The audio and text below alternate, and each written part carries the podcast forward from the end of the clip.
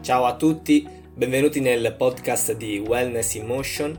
Oggi affrontiamo un tema particolare, ovvero quello di rimettersi in forma, perché magari a tutti capita un periodo di maggiore stress per motivi familiari, per motivi lavorativi, per problemi di salute, purtroppo a volte, o magari semplicemente qualche volta sentiamo il bisogno di prenderci un periodo di pausa, no? Da quelli che sono un po' i nostri doveri, e ci concediamo qualche piacere in più.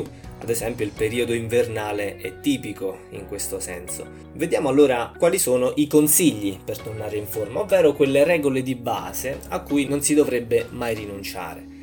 Io sono Flavio Vernotico, dietista e biologo nutrizionista, pertanto vi illustro quelli che sono i consigli che generalmente do ai miei pazienti per intraprendere un percorso, perché sappiamo bene che non si tratta di avere la pillola magica o comunque di ottenere i risultati in maniera immediata. Spesso si basa di un percorso lungo che richiede settimane, mesi, però si tratta un po' di cambiare l'approccio magari a quello che è quella che è la nostra vita, quella che sono le nostre abitudini, e si sa che cambiare le nostre abitudini, cambiare i nostri orari, come programmiamo la nostra giornata, è un processo che richiede molta motivazione ma anche del tempo.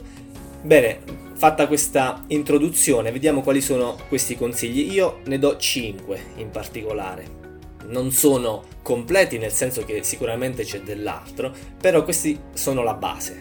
Il primo che mi sento di darvi è quello che riguarda l'assunzione di frutta e verdura. In particolare io consiglio di assumere la frutta come spuntino, quindi sia a metà mattina che a metà pomeriggio, mentre di assumere le verdure che contengono la fibra alimentare ad ogni pasto principale, quindi sia a pranzo che a cena.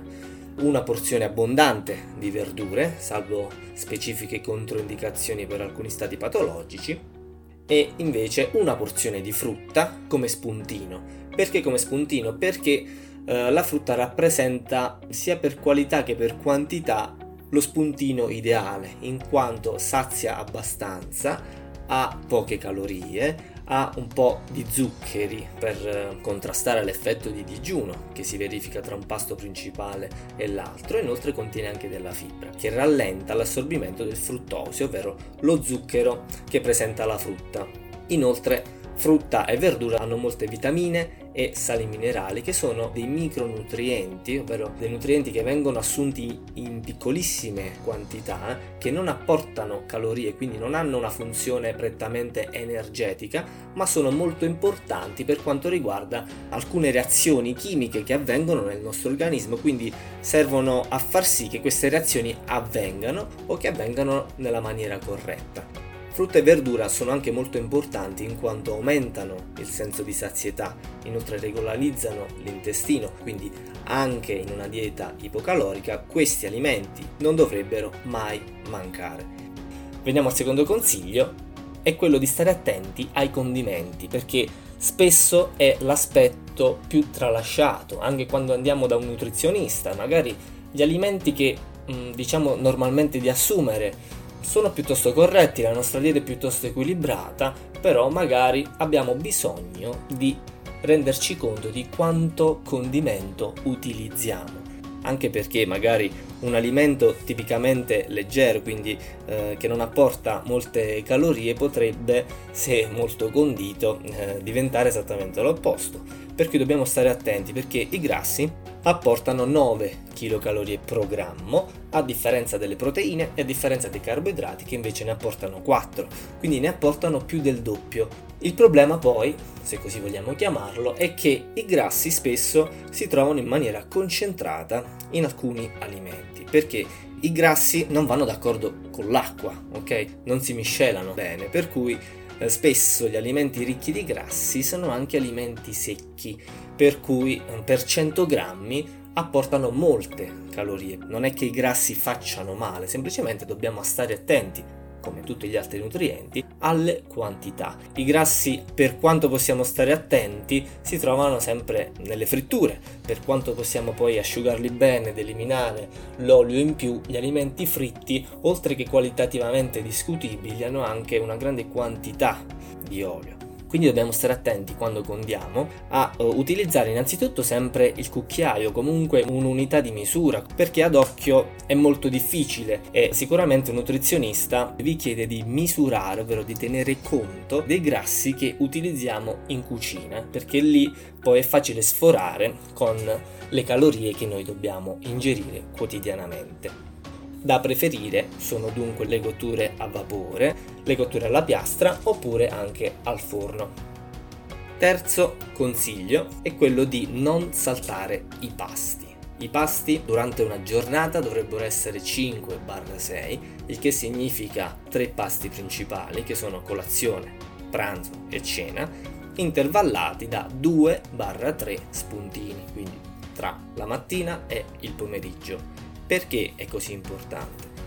Il discorso che faccio sempre è il seguente: il nostro organismo è una macchina biologica che ha bisogno di energia per sopravvivere, per svolgere le sue normali attività durante la giornata. Che succede però? A quantità uguale di calorie, quindi la stessa dieta, le stesse quantità, non è la stessa cosa ingerire le calorie che il nostro organismo ha bisogno durante la giornata in 1/2 pasti piuttosto che in 5. Perché? Perché l'organismo umano ha bisogno di questa energia, ma durante le 24 ore o comunque durante le ore in cui è sveglio per lo più. Quindi dare le stesse calorie in meno pasti non è la stessa cosa che distribuire questa energia durante l'arco della giornata. Cos'è quello che succede? Cerchiamo un po' di immaginare come reagisce il nostro corpo. Se all'interno di un singolo pasto ci troviamo con dell'energia in più, ovvero energia che in quel momento preciso l'organismo non ha bisogno, questa energia viene messa da parte. Come viene messa da parte questa energia? Ebbene, la fonte energetica di riserva principale è quella del tessuto adiposo, ovvero sotto forma di grassi. Il problema successivamente è che mobilitare il grasso che abbiamo messo da parte, quindi ricavare energia da questo grasso, è un po' più complesso, nel senso che non basta un leggero digiuno, comunque mangiar meno durante la giornata per andare ad intaccare questa riserva energetica, ma ci vogliono degli stimoli più forti, ci vuole un battito cardiaco accelerato, quindi ci vuole dell'attività fisica che magari non è stimolato abbastanza da piccole attività, ma è stimolato più da allenamenti veri e propri, per cui è come se il nostro organismo avesse un conto in banca, ovvero mettesse dei soldi da parte. È ovvio che poi andare a prelevare quei soldi, quell'energia in questo caso, non è così semplice, o comunque l'organismo non lo fa così tanto volentieri. Quindi cerchiamo di limitare, se non di eliminare, questo accumulo energetico, quindi distribuiamo il nostro cibo durante 5 pasti. I 3 pasti principali ovviamente possono essere più abbondanti rispetto agli spuntini, che devono comunque essere rappresentati da una piccola quantità di energia e una piccola quantità di alimenti. Ovviamente questo poi può variare in base all'attività fisica che noi svolgiamo, però in linea di massima deve rappresentare una piccola quota energetica che serve più che altro a mantenere costanti i livelli di glicemia e quindi i livelli anche di insulina. Veniamo adesso al quarto consiglio, che è quello di idratarci. Il nostro fabbisogno idrico è di almeno 1,5-2 litri d'acqua al giorno. Questo significa per molti di noi non arrivare a coprire questo fabbisogno, per cui, come tutte le abitudini che vanno cambiate, dobbiamo un po' forzarle all'inizio, dobbiamo cercare di renderlo però una cosa standard, perché non è sufficiente bere di più per qualche giorno e poi tornare alle vecchie abitudini, ma dobbiamo cambiare queste abitudini e quindi mantenerle nel corso del tempo. Per farlo, il mio consiglio è avere sempre una bottiglia da mezzo litro davanti. Quando dico davanti, intendo realmente davanti, qualcosa che deve essere visibile, che magari sta sulla scrivania e ci dà fastidio perché dobbiamo spostarlo in continuazione. Ecco, questo, affrontare la bottiglietta d'acqua più volte durante la giornata magari ci manda qualche stimolo in più, perché lo stimolo che noi abbiamo spesso è anche visivo, o comunque durante il lavoro, durante altre attività siamo distratti da quelli che sono i nostri reali stimoli, che in questo caso di sete, che il nostro corpo ci invia, o semplicemente rimandiamo, o comunque lo stimolo della sete che noi abbiamo magari è già tarato male, nel senso che si è adattato a quanta acqua noi beviamo. Per cui, per riportarlo su livelli standard, diciamo così, organizziamoci, quindi durante la mattina cerchiamo di bere mezzo litro d'acqua e durante il pomeriggio un altro mezzo litro. Inoltre, per aumentare il quantitativo di acqua che beviamo durante la giornata, potremmo prendere l'abitudine di bere un bicchiere d'acqua, anche se non abbiamo sete, 10 minuti prima di ogni pasto principale, quindi prima di colazione, prima di pranzo e prima di cena. In questo modo, se sommiamo l'acqua che normalmente beviamo durante i pasti, o se comunque cerchiamo ogni tanto di bere un qualche tisana in più, magari la sera una camomilla oppure una tisana al posto del caffè, ecco che non avremo difficoltà a raggiungere questi 2 litri. Poi inoltre, se svolgiamo degli allenamenti, cerchiamo di anche lì avere sempre l'acqua a disposizione, in modo tale che quando suderemo di più in quella stessa giornata berremo anche di più. Quinto ed ultimo consiglio, che è un po' extra nutrizionale, o meglio potrebbe sembrar così ma non lo è affatto, è il movimento. Il freddo non è la scusa per ogni inverno, quindi è un consiglio che va al di là della stagione, è un consiglio che dobbiamo tenere bene a mente, perché tutto il nostro fabbisogno, sia calorico che di nutrienti in particolare, varia in base all'attività fisica che noi svolgiamo. Tutte le considerazioni che un nutrizionista può fare sono in base all'attività fisica. Il nostro stile di vita spesso è troppo sedentario, ma non può essere anche questa una scusa, nel senso che dobbiamo necessariamente ritagliarci del tempo per il nostro benessere, sia fisico che psichico. Dobbiamo ritagliarci quindi almeno quella mezz'oretta al giorno di attività, intendo movimento continuo per 20-30 minuti. Come possiamo fare? Possiamo lasciare la macchina più lontano, la mattina quando andiamo al lavoro oppure quando torniamo a casa, e quindi costringerci in quel modo a fare 20-30 minuti di camminata, oppure semplicemente tornare a casa, mettersi un pantalone comodo e farsi qualche giro dell'isolato, o andare a camminare con degli amici, andare in palestra, iscriversi ad alcuni corsi.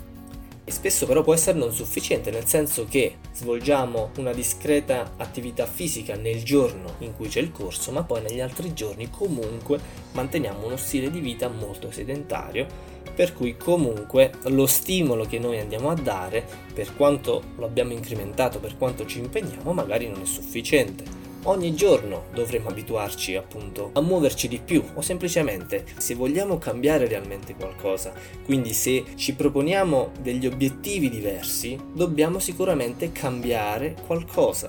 Sembra un passaggio semplice, ma che non sempre scatta in tutti noi, nel senso, per cambiare le cose attiviamoci, organizziamo la nostra giornata in modo diverso, cerchiamo di avere un moto aerobico, quindi un qualcosa di leggero ma per 20-30 minuti almeno, in modo tale da stimolare il nostro corpo al cambiamento, perché non sempre l'alimentazione può essere sufficiente a cambiare un qualcosa che già a monte è un po' difficoltoso. Se l'organismo consuma poche calorie durante la giornata, avremo più difficoltà ad ottenere ad esempio un dimagrimento, perché la massa muscolare è poco sviluppata, quindi il nostro metabolismo basale, ovvero l'energia che il nostro corpo consuma stando a riposo, è comunque una quota bassa, e quindi il cambiamento anche lì sarà ridotto o comunque molto più complicato.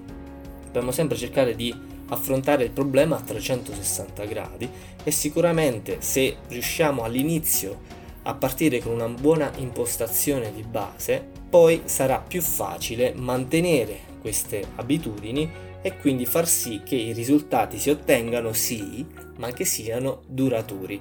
Le grandi cose si ottengono nel tempo, partiamo però da piccoli obiettivi per raggiungere grandi traguardi. Non c'è un modo più efficace di riacquistare così la nostra forma migliore. Un caro saluto a tutti e al prossimo argomento.